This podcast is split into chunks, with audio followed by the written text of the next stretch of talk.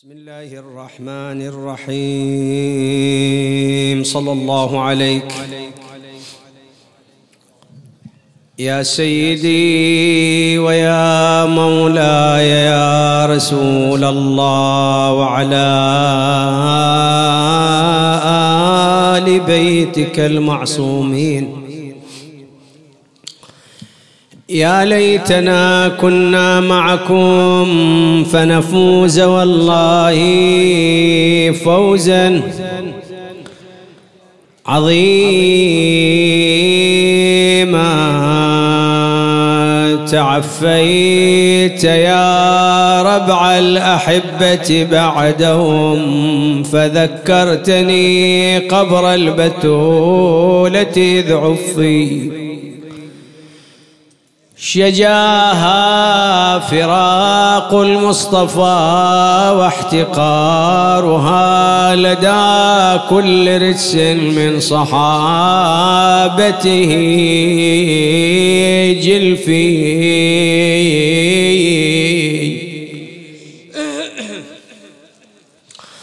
فما ورثوها من أبيها وأثبتوا كتابا حديثا نفاه الله في محكم الصحف. فآبت وزند الغيظ يقدح في الحشا تعثر في الأذيال مثنية عطفي. وجاءت إلى الكرار تشكو اهتضامها ومدت إليه الطرف خاشعة الطرف. أبا حسنين عليكم السلام. أبا حسن يا وارث العلم والحجاب. إذا فرت الأبطال رعبا من الزحف. ويا واحدا يفني الألوف ولم يزل بصيحته في الراع يأتي على الألف. أراك تراني وابن تيم وصحبه يسومونني ما لا أطيق من الخسف. ويلطم عيني نصب عينك ناصب العداوة لي بالضرب مني يستشفي وتغضي ولا تمضي حسامك آخذا بحقي. ومنه اليوم قد صفرت كفي لمن أشتكي الا إليك ومن به ألوذ وهل لي غير بيتك من كفي وقد اشعلوا النيران فيه واسقطوا جنيني فوا ويلا منهم ويا لهفي يا حيدر بباب الدار تسمع صرختي واني ما تنهار تحاميني شنو العوقك عني؟ انت الما تهاب الموت وحروبك فلا تنعد بيك أهل السماء تدري وكل أهل الأرض تشهد خصمك يوصل لداري وبوجودك يدوس الحد وانت تشوف يا كرار يضرم على الباب النار وقدامك يا حامل جار بين الباب والحايط قام الرجس يعصرني. عصرني وكسر ضلوعي وصدري انعاب بالمسمار ومحسن سقط من عندي وأنا اصرخ بباب الدار دمي من الصدر يجري ودمعي على ولادي عبار. أصيحا والدمع سجاب يفض الصدر من إنعاب. محسن سقاط يم الباب قومي لي يفض الساع عن القاع شيل ابني. عد من أشتكي حالي وضيم اللي جرى علي. ضلع اللي بهض حالي ودمع اللي يصب جاري. ماني وديعة الهادي وانت تكفلت بي وقدامك يضربوني. حتى تسود نمتوني ما تنهض تقف دوني وأنا عليك دير العين شنهو العذر مني. لا تلحظي بعينك ثبير تزلزل وذاب وقبال عينك يعصروني. بصاير الباب متعجب العالم من أفعالك يا كرار. بالدار جالس والعدو يهجم. ومدامعك تجري. وبيدك سيف الافقار وأنا انتخب فضة وجنيني خرب الاعتاب وانت تشوفه يا علي وتسمع ونيني. واقف على راسي. لطم خدي وعالي وأنا انتحب وأصيح يا فضة دركيني ضلوعي ترى انكسرت يا فضة وصدري انعب.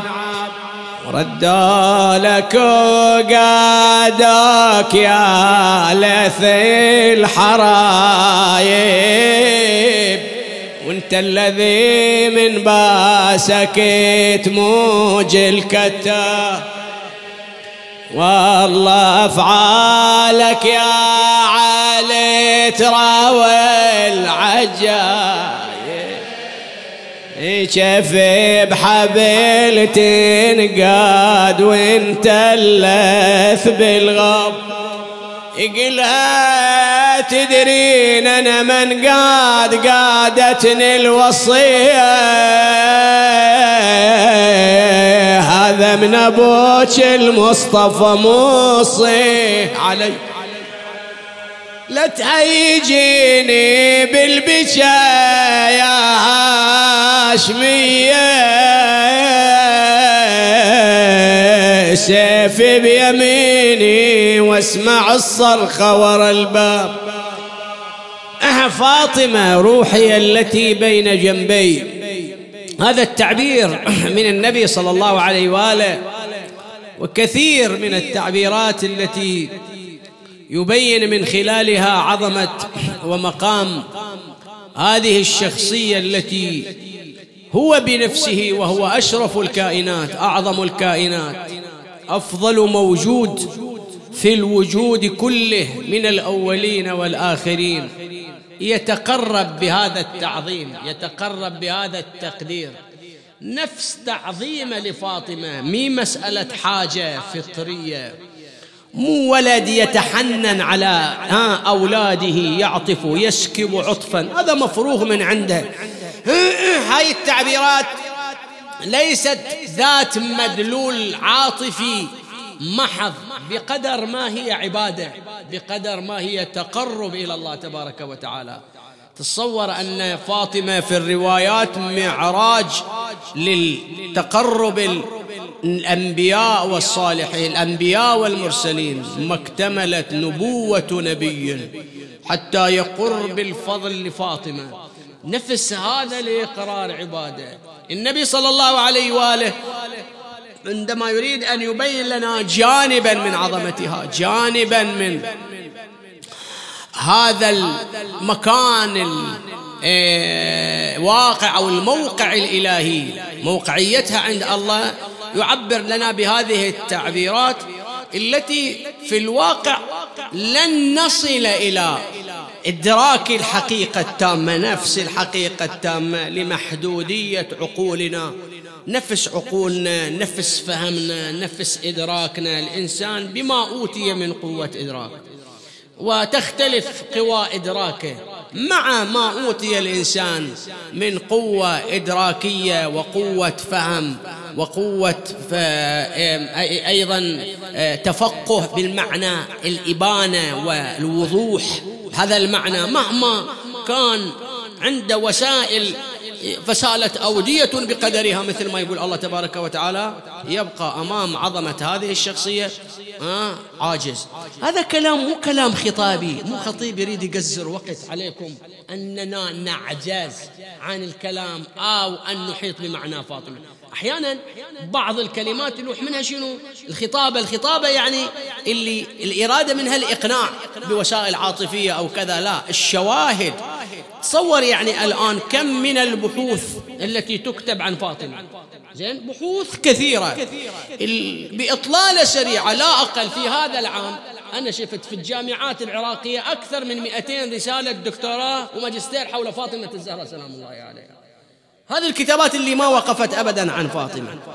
هل من خلال هذه الكتابات رسالة دكتوراه ورسالة ماجستير أو خطيب أو متحدث زين أو شاعر يمكن أن يدرك هذا العمق آه الكبير لشخصية الزهراء سلام الله عليه وأبيك لا. آه محدودة. إحنا قدراتنا محدودة عن إدراك هذه الشخصية. نعم. النبي صلى الله عليه وآله يبين أن بل حتى الأئمة صلوات الله وسلامه عليهم وهذه غاية التبيين من النبي هذه غاية الإفصاح والتبليغ من النبي صلى الله عليه وآله. بكلمات وبمواقف وبأفعال. كلها آه يتبين أو نتبين أو يبان لنا من خلالها عظمة وموقعية هذه الشخصية. نعم. تستوجب أمرا كل هذه الأفعال من النبي. لها لوازم؟ نعم لها لوازم. لها لوازم معينة. تقتضي كلها مقتضيات لأمر مهم وهو طبيعة التفاعل والتعامل مع فاطمة سلام الله عليها. الغرض من عند هذا شنو؟ النبي صلى الله عليه وآله من يقول وركزوا على هذه الكلمة من يقول فاطمة بضعة مني أو روحي التي بين جنبي. شنو هذا الغرض من عنده؟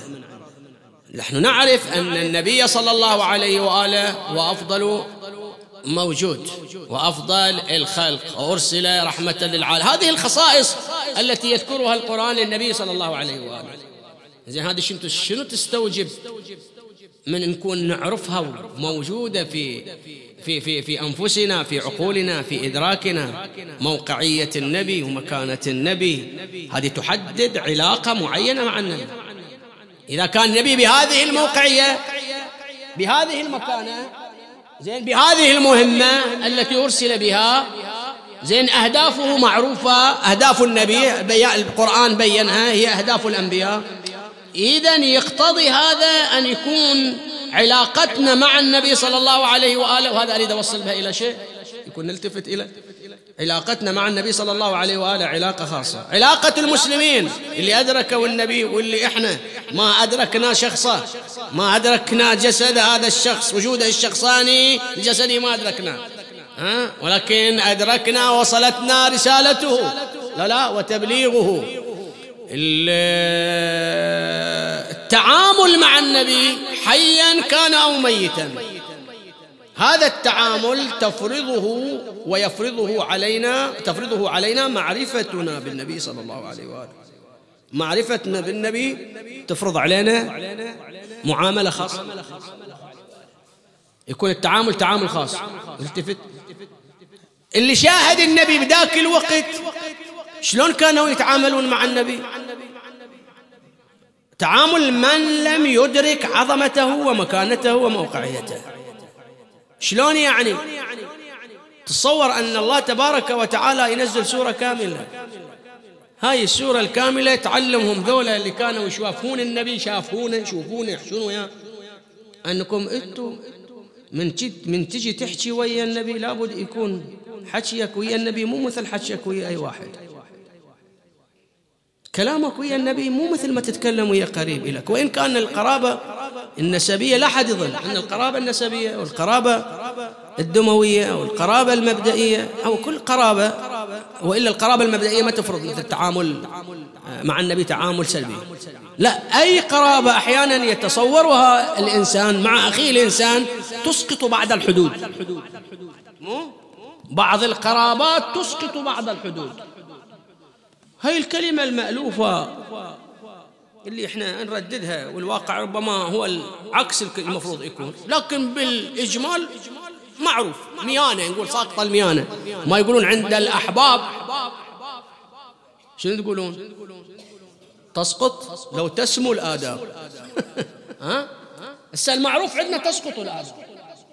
ها؟ المفروض أنها لا تسمو الآداب وليس تسقط الآداب. ولكن شنو مقصودهم؟ إذا أردنا أن أن أن, أن نحمل محمل خير. تسقط الآداب معنى أن ولا جملة ما يمكن أن تسقط الآداب في حال من الأحوال أبدا. ما يمكن يتنازل الإنسان عن هذا الأدب. الأدب ينظم الأدب التفتوا شوية وإن خرجت عن أصل الموضوع أرجع. الأدب مو هو الخلق. أكو فرق بين الخلق والأدب. الخلق هو الصفة النفسانية. الأدب هي الأمر الظاهري. مثلا من الخلق الكرم ولكن كيف يجسد الكرم هذا أدب. ها؟ فالأدب أمر ظاهري. الخلق الخلق أمر شنو؟ نفساني. الأدب ما يمكن أن يرتفع أبدا. لكن أحيانا إحنا بكلامنا العامي نقول الميانة تسقط. بمعنى أن بعض الحدود ها مقبولة. ها؟ بسبب المعرفة وبسبب القرابة. زين؟ فإلا أن بعض الحدود لا تراعى. مو كذي؟ يقول لهم القرآن بالمعنى اللي راح أقرأ أنا هاي الآيات. لا. هاي الآداب لا تتركوها لا تعاملون النبي مثل ما تعاملون بعضكم بعض. لا لا. مو تقولون أنتم قريبين من النبي نسبا أو معرفة. أو هاي الحالة الموجودة عندكم؟ هذه ما تأهلكم أنكم تتجاوزون الحدود مع النبي. فلا ترفعوا أصواتكم. ها فوق صوت النبي. مو؟ سورة كاملة تنزل تعلمهم كانوا يأذون النبي أيما أذية. في كل شيء. فيما يطلب وما لا فيما يتطلب وما لا يتطلب. الأمر يعني. إن شاء الله تعالى تبارك وتعالى قال أكو عندنا قضية اجتماعية. نريد نحلها مسألة الفقراء. وهذه تنحل بالصدقات. أشو أنتم أذين النبي ليل نهار؟ رايحين جايين لا يهجع لا ينام لا يتفرغ لك أبدا. فإذا ناجيتم الرسول فقدموا بين يدي نجواكم صدقة. منشوف الصادق من الشاذب كلهم ابتعدوا كلهم راحوا. لما لما فرضت هذا الأمر تعلق بتضحية بشيء ما ما ثبت إلا علي بن أبي طالب. اذا أدب خاص اللي أريد أقوله أدب خاص. في تعاملنا مع النبي مقتضى هذه المكانة وهذا المقام العظيم أنك ما تتعدى لا تقدموا بين يدي الله ورسوله. لا تقترح مو شأنك أن تقترح. مو شأنك أن تأتي برأي. الشريعة وما فيها والم... ها الشريعة التي تنظم حياة الإنسان المشرع فيها الله. ما أكو أحد يجوز له التشريع. فلا تقترح بشرع معين ولا تقترح بقانون معين. هلا نقول هذه القوانين اللي انت تجيبها تبقى ناقصة. ما تلبي حياة الإنسان في جميع الأبعاد. افهم القانون الشرعي وافهم فلسفته وافهم مصالحه فهو تابع للمصالح. ملاك أكو بي؟ كل هذه الأحكام بها ملاك. شنو هذا الملاك؟ أنها تابعة للمصالح والمفاسد. يعني لا يأمر بشيء إلا لمصلحة ولا ينهى عن شيء إلا لمفسدة فما يحتاج أي واحد منكم يا صحابي يا قريب يا بعيد يجي يقترح على النبي. لا تقدموا بين يدي الله ورسوله. من يحتاج إلى اقتراحاتكم؟ الشريعة ما تحتاج إلى اقتراحات أحد. ها؟ كاملة بألفاظها ها؟ وعموماتها ومطلقاتها وخلاص انتهى. زين. خلينا من هذه النقطة. هذه الصفة للنبي وهكذا يتعامل مع النبي أدب. مقتضى قوله مقتضى قول رسول الله صلى الله عليه وآله. روحي التي بين جنبي. فاطمة روحي التي بين جنبي. أن يكون نفس التعامل. شنو يعني؟ يعني بيني وبينها وحدة عنصر وحدة في السنقية. مو؟ روحي التي بين جنبي زين يعني العنصر واحد السنخية واحدة الروح واحدة النور واحد. هذا الشيء يقتضي؟ يقتضي أن يكون التعامل مع النبي صلى الله عليه وآله هو نفس التعامل مع فاطمة سلام الله عليها. هو يعني نفس الأدب الذي ينبغي عليكم تتأدبوا به مع رسول الله صلى الله عليه وآله لابد ما يفرق أن يكون لفاطمة. ها؟ يكون لفاطمة سلام الله عليها. مقتضى بضعية فاطمة من النبي بضعة مني. وإلا شنو يعني بضعة مني؟ بضعة مني يعني شنو؟ يعني كل ما للنبي صلى الله عليه وآله. من تقدير جاء بأمر السماء. مو؟ هذه واجبات الأمة تجاه النبي أن يقدر النبي أن يحتر. شو يقدر؟ أن لا يساء الأدب له يجينا وناس يا محمد يا محمد.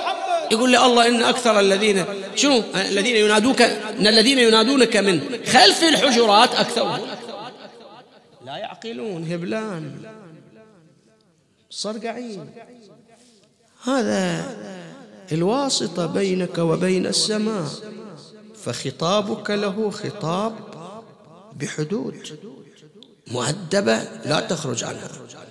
فإذا كان هذا كان هذا الحق للنبي حق النبي على الأمة. أن تسمع أن تطيع أن تقدر أن تحترمه أن تتخذه أسوة لقد كان لكم في رسول الله. أسوة حسنة. كل هذا من حق النبي مقتضى روحية فاطمة. فاطمة أو روح أن فاطمة روح النبي أن علي نفس النبي أن فاطمة بضعة النبي. لا يكون التعامل إلا بمثل ما يتعامل به مع رسول الله صلى الله عليه وآله. تماما. فإذا كان النبي رحمة فاطمة إذا كان النبي حجة. فاطمة حجة. إذا كان النبي وهكذا هذه الصفات كلها. كل هذه الصفات والكمالات التي أودعت في النبي صلى الله عليه وآله بل حوتها شخصية النبي محمد صلى الله عليه وآله.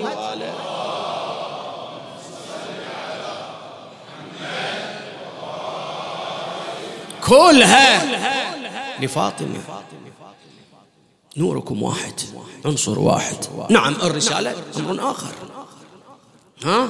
أحكام خاصة بالنبوة لك أمر آخر. ولكن هذا النور يتعامل معه تماما. زين تماما كما يتعامل مع النبي صلى الله عليه وآله. ولذلك ترى الأئمة سلام الله عليهم وكذلك النبي. كل حديث يعني أنت الآن ما شاء الله ابن المنبر. استحضر لك في ذهنك كم حديث تحفظه عن النبي في شأن فاطمة. ها؟ كثرة من الأحاديث. في شأن فاطمة في بيان مقام فاطمة. إذا أردت أن تعطي عنها عنوانا كل هذه الأحاديث يشملها عنوان تخليها في عنوان واحد جامع يجمعها. شنو هذا كل هذه الأحاديث إذا لم يكن أغلبها إذا لم يكن أغلبها فكلها كل هذه الأحاديث ناظرة إلى المقام النوراني لفاطمة سلام الله عليها. وناظرة لما ينبغي على الأمة أن تتعامل معه كل هاي الأحاديث. الغرض من عندها شنو الذي يجب على الأمة؟ أن تتعامل مع ها؟ علاقتها مع فاطمة. زين شنو أثر هذه العلاقة؟ في عنوان. الآن تكثر دواعي العلاقة بين الشخص والشخص سواء كان حيا أو ميتا.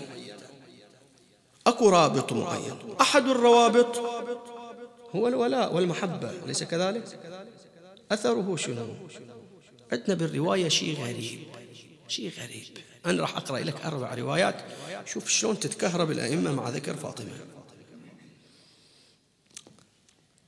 غريب. وهذا يليق بجلالها ومقامها وعظمتها. سلام الله عليها.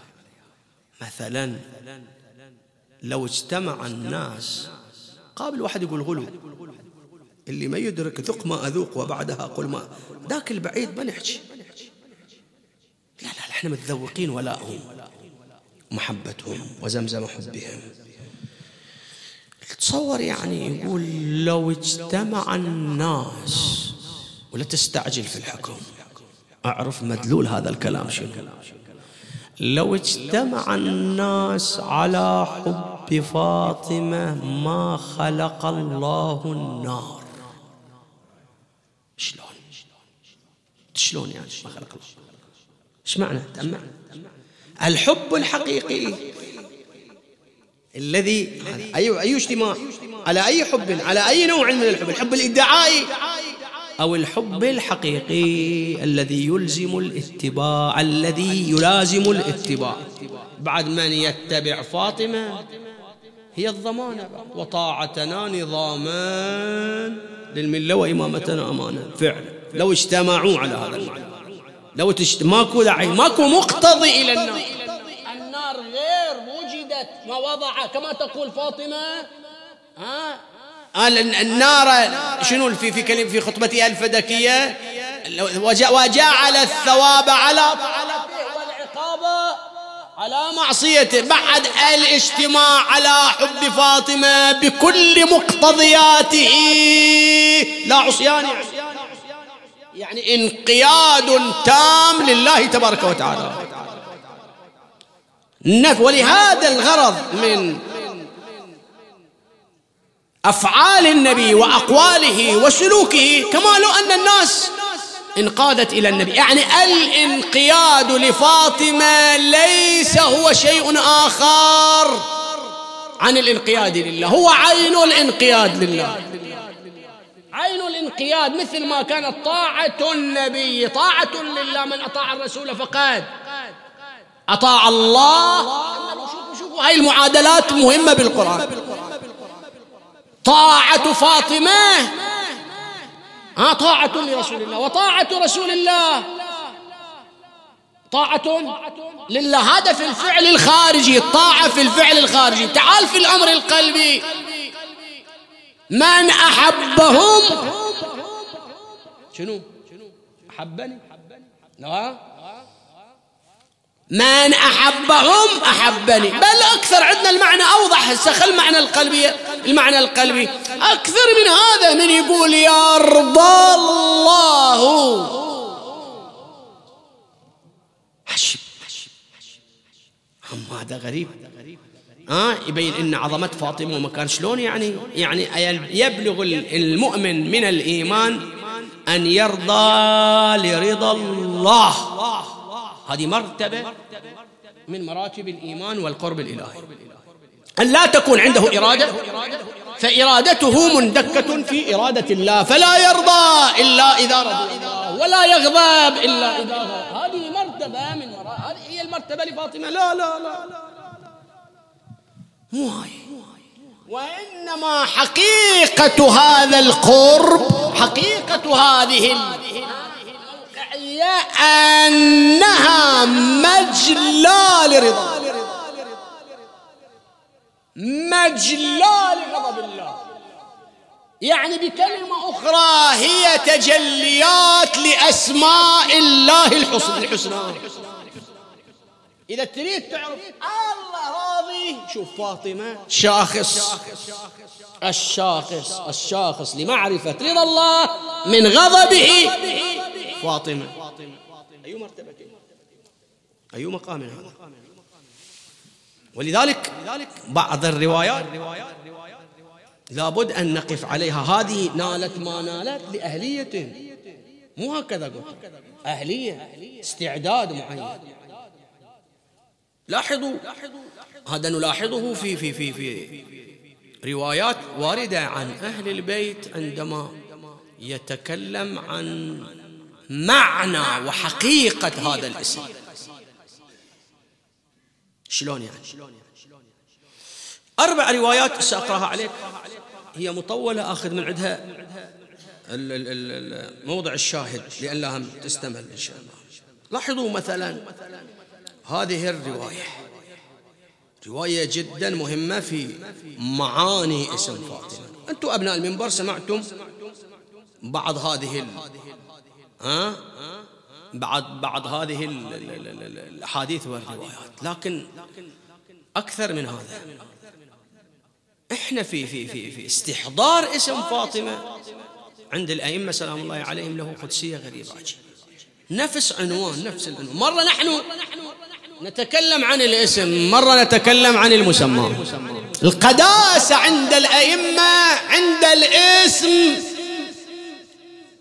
والمسمى الشخصية العالمية العلمية المعروفة. الاسم مكانه فاطمة. شخصية فاطمة هذه الشخصية ابنة النبي بضعة النبي. قلت لك الأئمة يتكهربون لا نفس العنوان. عنوان فاطمة هم يكتسب هالة من القدسية له أثر. له أثر. هم عندنا روايات استحباب التسمية. بهذه الأسماء. له أثر في البيت له أثر في الرزق له أثر في الخير. عنوان فاطمة سبب للرحمة. سأعطيك رواية الآن في بالي. رواية. لاحظوا. عندنا يذكر صاحب البحار رواية أن أم أيمن بعد وفاة فاطمة شهادة فاطمة قالت لا أستطيع البقاء في المدينة ما أقعد. فطلعت وفي الطريق عطشت. هم رواية أسرارها فلسفتها غريب. حتى كادت أن تهلك عطشا أن تهلك عطشا رفعت يدها إلى السماء. قالت إلهي أأموت عطشا وأنا خادمة فاطمة. فنزل عليها دلو. مو هنا العجب ماء نزل أشرب وما احتاجت إلى الماء ثلاث سنين. هذا الرقم أو أكثر بالرواية ما أذكره. سنين عدة ما احتاجت إلى الماء. شنو السر؟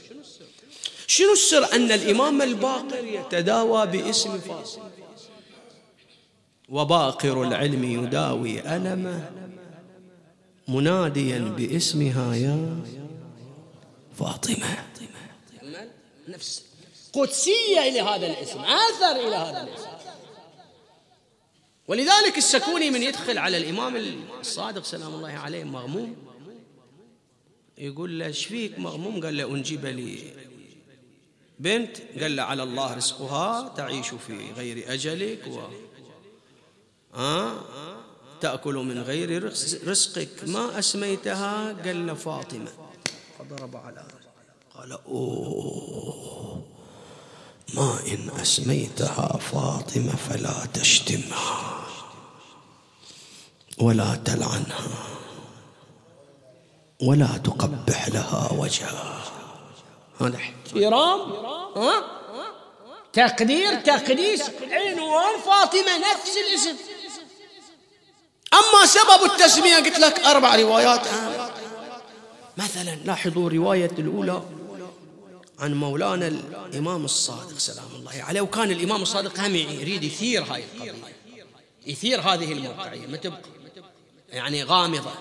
لا لابد أن تجدد وأن تكون فاطمة وعنوان فاطمة حاضر في وجدان المحبين والموالين.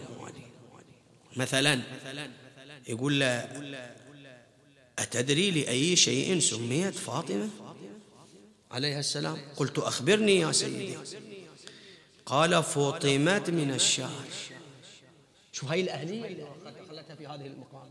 أي لا سبيل للشر إلى جنابها. يعني الشر شنو؟ لما تقول الشر مطلق الشر كل مبعد عن الله. ما موجود. يعني يريد يقول أن فاطمة خير مطلق. لا شر فيه.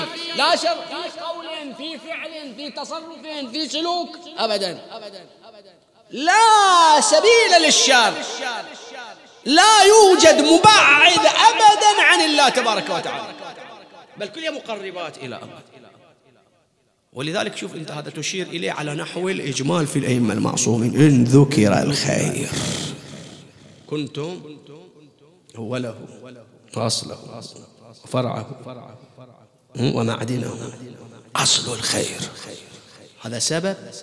رواية الثانية.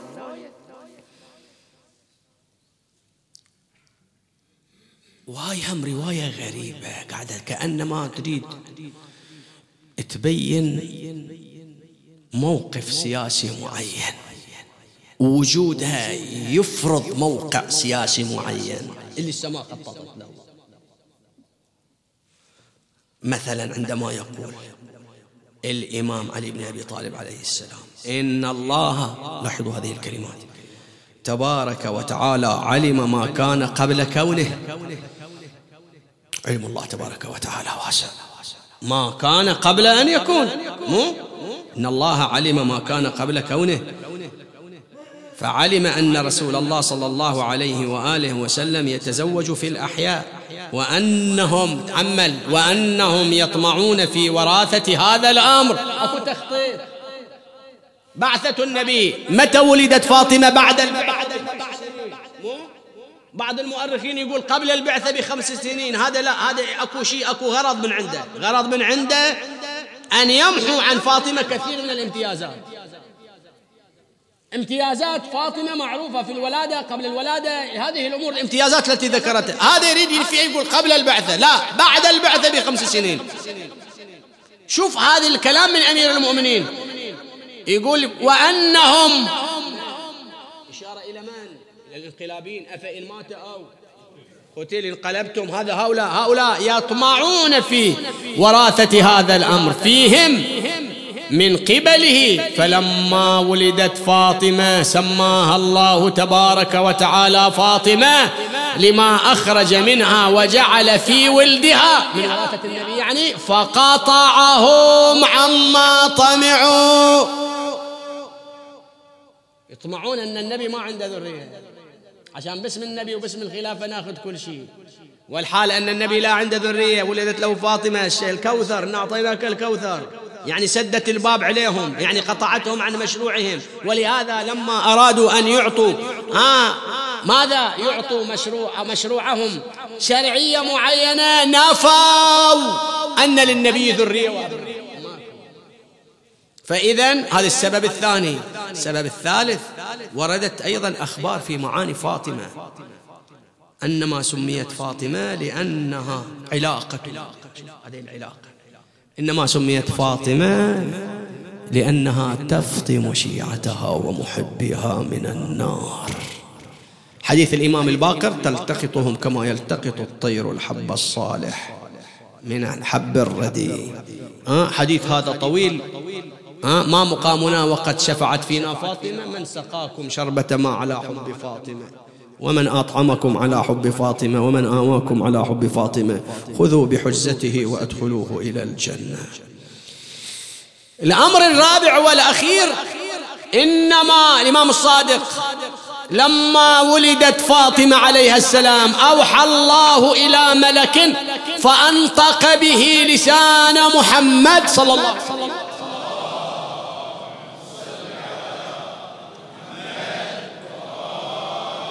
فسماها فاطمة ثم قال إني فطمتك بالعلم. يعني لا جهلة لما قلنا بعد هناك كل معاني الخير فيها الخير المطلق يعني لا جهل. ولذلك ورد في تفسير مرج البحرين يلتقيان علي وفاطمة. ليش؟ قال لأن فاطمة بحر من العلم وعلي بحر من العلم ها نور ونور. وزوج النور بالنور. هذه المعاني هذه المقامات. بينها النبي والأئمة سلام الله عليهم ولكن مع هذا المشروع التجهيل بفاطمة في المقابل. ليش التجهيل بفاطمة؟ لأن المشروع الآخر الانقلابي لا يتم إلا بعد إنكار هذه المقامات وهذه الموقعية. لا يمكن لأي مشروع يغاير مشروع رسول الله صلى الله عليه وآله أبدا أن يستمر وهو يعترف بموقعية فاطمة سلام الله عليها. فلذلك لا بد من الإنكار ولا بد من الإطفاء. إطفاء. الله يرحم السيد الهندي. يشير إلى هذا المعنى. السيد الهندي يقول الحركة حركة إطفاء للنور عينا يعني مصداق يريدون ليطفئوا نور الله. أتدري؟ أتدري لم أحرقوا الباب بالنار؟ ليش؟ ليش هالحركة هذه؟ السيد رضا الهندي. أتدري لم أحرقوا الباب بالنار. ليش؟ أرادوا إطفاء ذاك النور.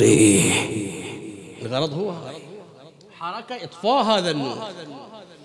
هذه الشعلة.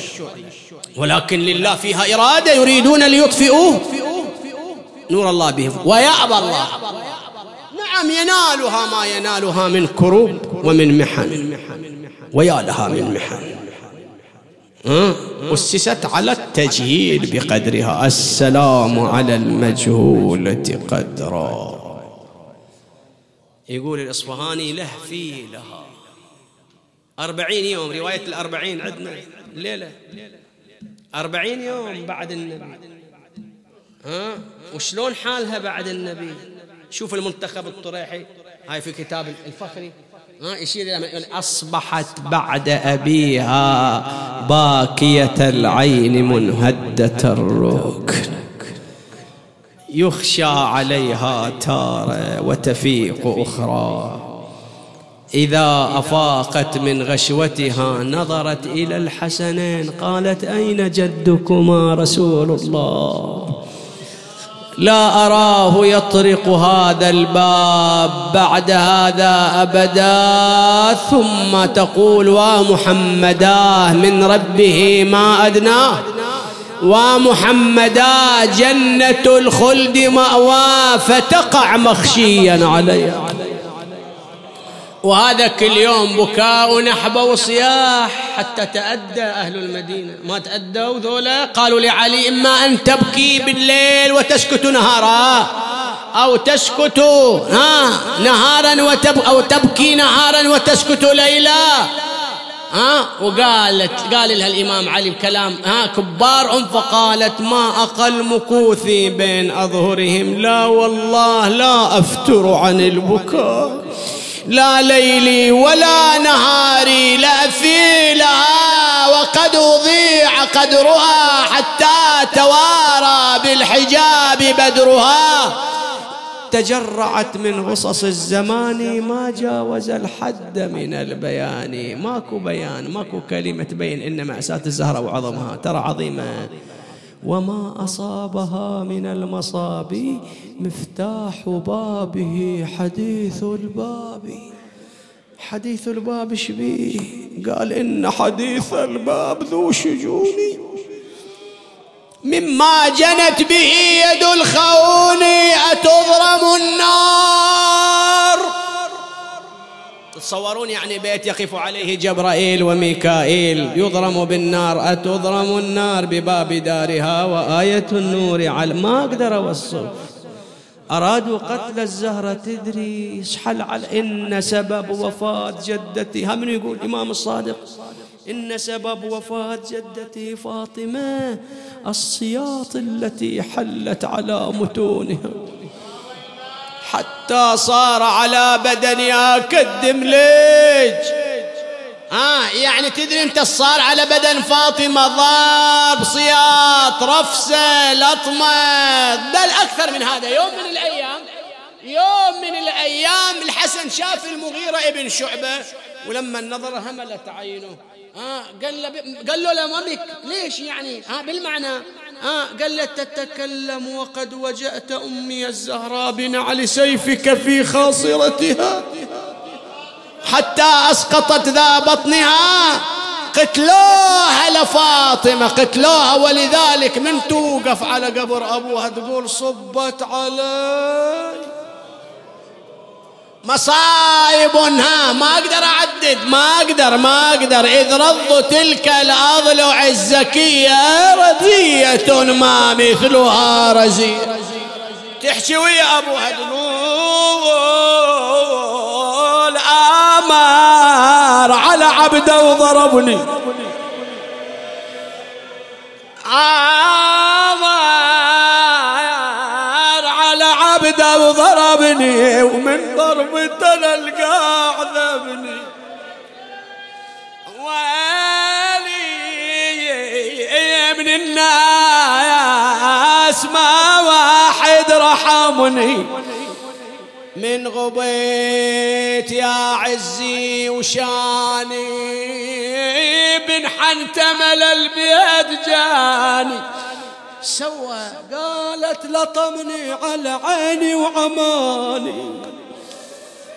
يا والله لطمني على عيني.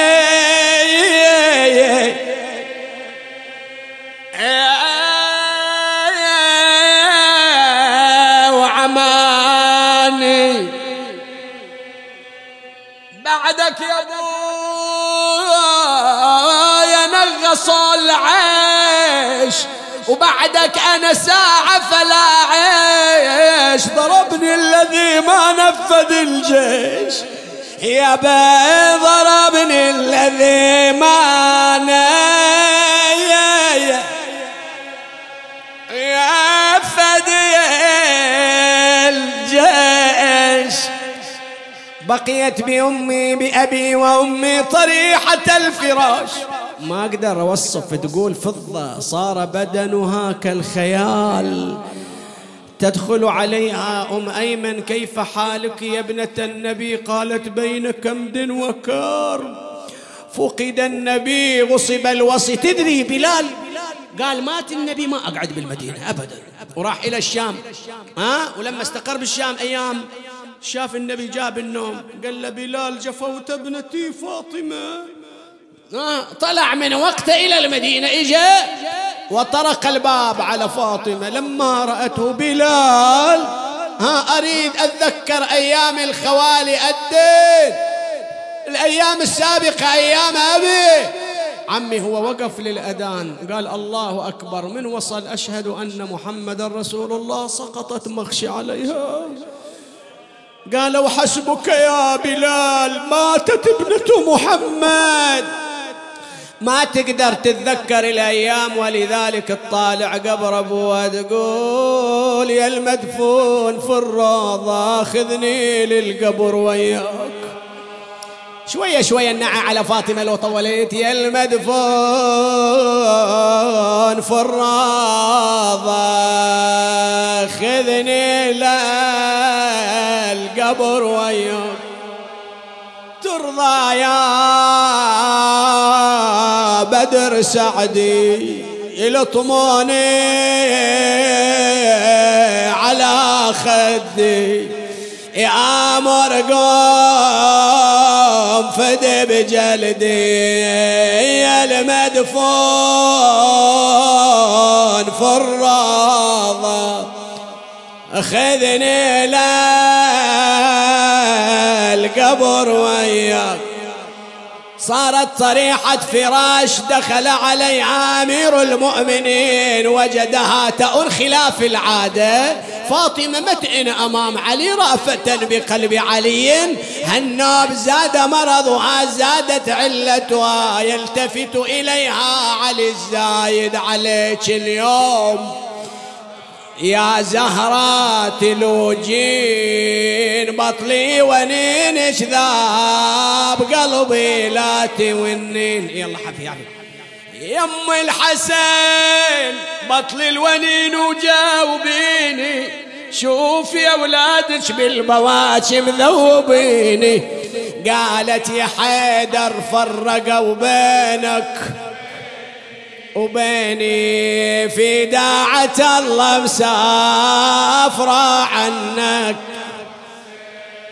إن شاء الله تقومين بالسلام أم حسين. قالت من هالمرض ما أشوف يا حيدر سلامة. تزوج عقب عيني يا أبو حسين بأمامه. وبس الله الله عقب موتي. بهاليتامى سكن خواطرهم ونشف دمعة العين. واجمع أصحابك عقب موتي وجهزوني. إيه إيه. وطلعوا الجنازة بليل خفية ودفنوا. واللي كسروا ضلعي وبالماء بعصروني تحفظ ما شاء الله عليك. لا يحضرون جنازتي. يا مشيد. ما قصروا يا مرتضى رضى وضلوعي. ولا اليوم من ضرب الرجس ما سكن روح طور قديم أحب أقراه عافية. ما قصر ويا مرتضى رضى وضلوعي. ولا اليوم من ضرب الرجس ما سكن وبعد بعد على المختار ما نشفن دموعي. طبلي وضربني فوق خدي ومحجر العين. قال الوصيل ممدوح بالسبع المثاني انت يا زهرة والنبي كنت اركاني واليوم يا زهرة انحدم ركني الثاني جدد علي الحزن يا ست النساوي. الحسن والحسين يبكيان. نظرت أما فاطمة قالت يا كرار دقوم وسكت أولادك. ما أقدر على النوح قلبي ترى طار. أشوفك لازم بفادك والدمع مسفوح. كل الذي صار من اللي بالحبل قادك. يا معلم الروح من رفسة الشين قتلني وسقط جنيني ومني عمل عين خرج أمير المؤمنين بعدها قالت للحسنين اخرجا إلى قبر جدكما رسول الله. خرجا ما أسرع أن عادا. وإذا بها تنظرهما باكيين ما بكما قالا ذهبنا إلى قبر جدنا رسول الله فسمعنا صوت يا آدم الصفي ويا نوح النبي أقبل يتيما فاطمة فخفنا عليك يا أمة خرجا لا عليكما اذهبا المسجد وكانت تريد أن لا تفارق الحياة وهما موجودا خرجا دخل علي. سلام الله عليه. قعد جلس عند راسها. قعد يمحى الوصي وبالروح عاين. يا ويلك جود قالها يا بنت هذه الأمة وحجة المعبود. شلون الحال يا زهرة؟ ودمعها غرق العخدود تقول له ماشية عنك وهي تطوح بونته. سامحني يا أبو الحسنين كان عرفت منك صور. ما تحد كذب مني قالها والقلب موجود أنت يعلم بربك وأعظم يا جمال الحور. وأنت اللي زهرها الكون كله بنور غرتها. مني كان صار قصور يا شمامة المختار. الله يرحمك يا ملا عطية. مني كان صار قصور يا شمامة المختار. منك أطلب السمحان. يم السادة الأطهار قالت يا علي حاشاك مثلك بالوفا ما صار. وصية يا علي عندي وخذ مني نتيجتها شنو وصيتك يا أم حسين؟ قالت حسن وحسين يا حيدر عليهم دايب فادي بنت أختي تزوجها لحتى تربي أولادي. غسل لي وأنا طهري ثبت من قبل ميلادي. وأريد جنازتي بالليل يا أبو حسين طلعتها. طلعوا جنازتي بالليل يا حيدر ودفنوني وأما اللي علي بالبيت هجموا ولا يحضروني هذا الضرب بمتوني وهذه لطمة عيوني. الله وياك نجزها حياة انتهت مدتها. خرج علي التفتت إلى أسمى قومي يا أسمى بالعجل. عافية. العدلي وسادي وبالباب قعدي ورقبي جيت أولادي. اغتسلت البضعة ودلت الكافور من عيه انضجعت ويا مراسها خلت شفنها واسمع قعدت بالباب مشغولة بحزنها. ردت تناديها يا بنت أحمد العادي يا اسماء إني مناجية لربي ولاحقة بأبي. ادخلي علي فإن أجبتك وإلا فأنا ميتة.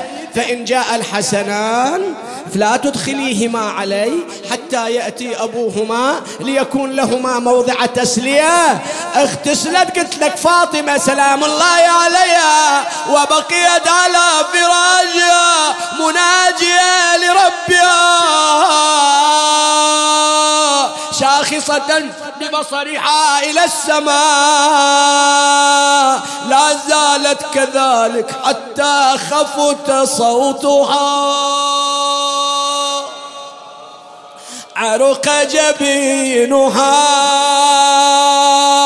لسانها مختلج بذكر الله. مدت اليدين أسبلت الرجلين. وينك يا ملا عطية قال حالا مدت إيديها وعلى الدار أرسلت نظرة وصوب اولادها صدت وفاضت روح الزهرة. ايوا فاطمة. يا ابنة محمد المصطفى يا ابنة من حمل الزكاة بأطراف الرداء ما سمعت صوتا دخلت عليها رفعت الثوب عنها وإذا بها ميتة لطمت على وجهها أبلغي أباك عني السلام أخذت وطرها من البكاء رجعت إلى الباب للباب للباب. ردت والقلب يسعر وقيده. تنتظر داح الباب والزاكي وعضيده. لأن الحسن لازم يمين حسين بيده. يسأل عن الزهرة ودمع العين بادي. هذا السؤال وهذا اللي بوجدانكم. ليش؟ ليش ما نسمع ونين أمنا معودين الصوت والونة؟ النهب صوت ماكو. ليش ما نسمع ونين أمنا ولا نسمع كلام؟ إن شاء الله طابت العلة.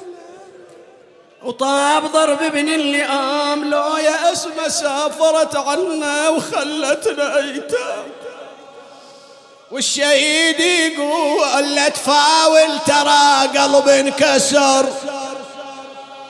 فقد الأم الله يحفظ أمهاتكم اللي عنده أم الله يحفظها إليه. واللي راحت أمها الله يترحم عليها ترى أثر أثر. أثر كبير. آخ سالمة ويا ليت يا ابن أمي كلامك لا يكون. فالها فال السلامة وليت علتها تهون. قال خويا من نحيله وبعضها ضرب المتول نسأل الله الضلع لو مكسر من الزهر انجبر. وين يا ابن أم السلامة والجسد منها نحيل؟ والصدر منها مكسر والضلع دمه يسيل. وظنت يا نور عيني اليوم لليلة تشيل والأسف ما وصلت العشرين خويا من العمر. صاحت اسمع يا أولاد المرتضى وروح الرسول. شحكي لكم حيرة شحكي لكم يا ساداتي شعدد وش أقول لكن الحجرة ادخلوها وعاينوا حال البتول وبالعجل ودوا لأبوكم. يا ضياء عين الخبر على الزهرة يوم دخلة وعينا حمدده إيه على الزهرة يوم دخلة وعينا نايمة نومة الموت وساد ما هي موسده بالمصلى ويح قلبي مسدلة عليها الرد. خروي عليها ومدامعهم. تهل شبح المطر انتقل وياك من هاي المصيبة. لأن هناك وداع آخر لما غسلها علي يوسلها علي ودمعاته على وجناته وصوته مرتفع آه فاطمة آه بنت محمدا قال له عمار تأمرنا بالصبر وعند المصيبة تجزع. قال لا تلمني وضعت فاطمة على المغتسل ومددت يدي على خاصرتها فهوت يدي في بطنها. علمت أن لها ضلعين مكسورين. كل ذلك وفاطمة تخفي علي. أكمل غسلها. تقول فض رأيت من علي عجبا. ماذا رأيت؟ قالت علي قلع باب خيبر. ولكن لما عقد الكفن على فاطمة أراد أن يضعها في النعش. ما تمكن رفعها. أعينيني على حملها أعانته على حملها وضعها على سريرها. جاء الحسنان يبكيان وبنت محمدا وفاطمة أنا ما أقدر أوصف الحسن عند رأسها والحسين عند رجلها. يا منحول جسمك بالرزية قعدي ودير العين لي هيجتي أحزاني علي أنا بنج غريب الغاضري اناديك سحرة ما تسمعين. قعدي وديري لي بالعين. من ألم ضلعك ما توعين. أنا حسين يا زهرة. أنا حسين يا زهرة. أويلي يا ويلي بعد هنا موقف يبين ملا عطيه على اليسرى على اليمنى اسمعني. كلمة تسمعني. على اليمنى الحسن طايح. يلوج ويجذب الحسرة. يا ويلي والشهيد حسين ذب روحه على اليسرى. والكل ينتحب ويصيح الله وياك والكل ينتحب ويصيح. الله وياك يا زهرة هذا الموقف. وأما الذي في كربلاء أبيات الدعاء شمرين حضمها. طاحت من الدهشة يا ويلي بتحضن امها جاها أبو الحملة وسكتها وضمها.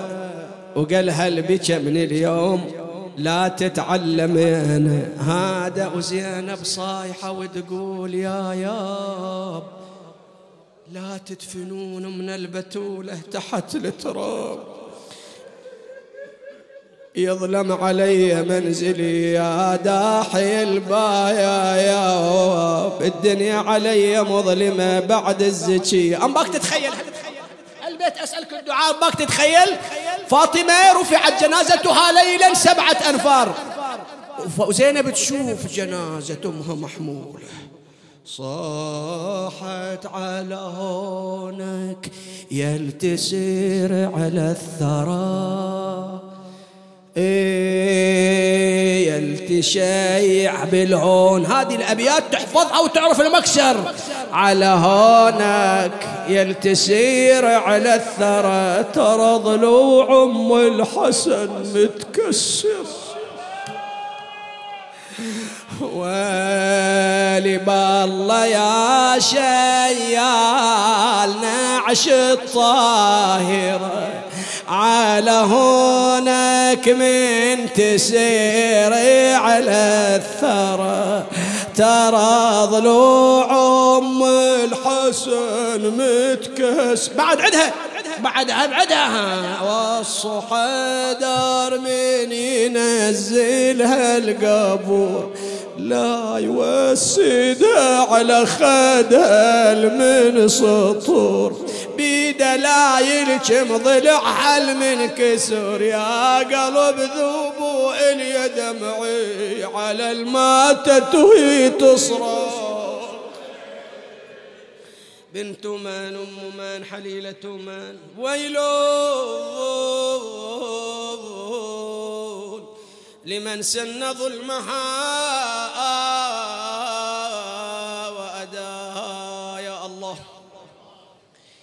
إلهي بفاطمة وأبيها وبعلها وبنيها والسر المستودع فيها. صل على محمد وآل محمد واكشف هم المهمومين كرب المكروبين فرج عن المؤمنين انصر الإسلام والمسلمين واخذل الكفار والمشركين واحفظ إخواننا المسلمين أينما كانوا في مشارق الأرض ومغاربها.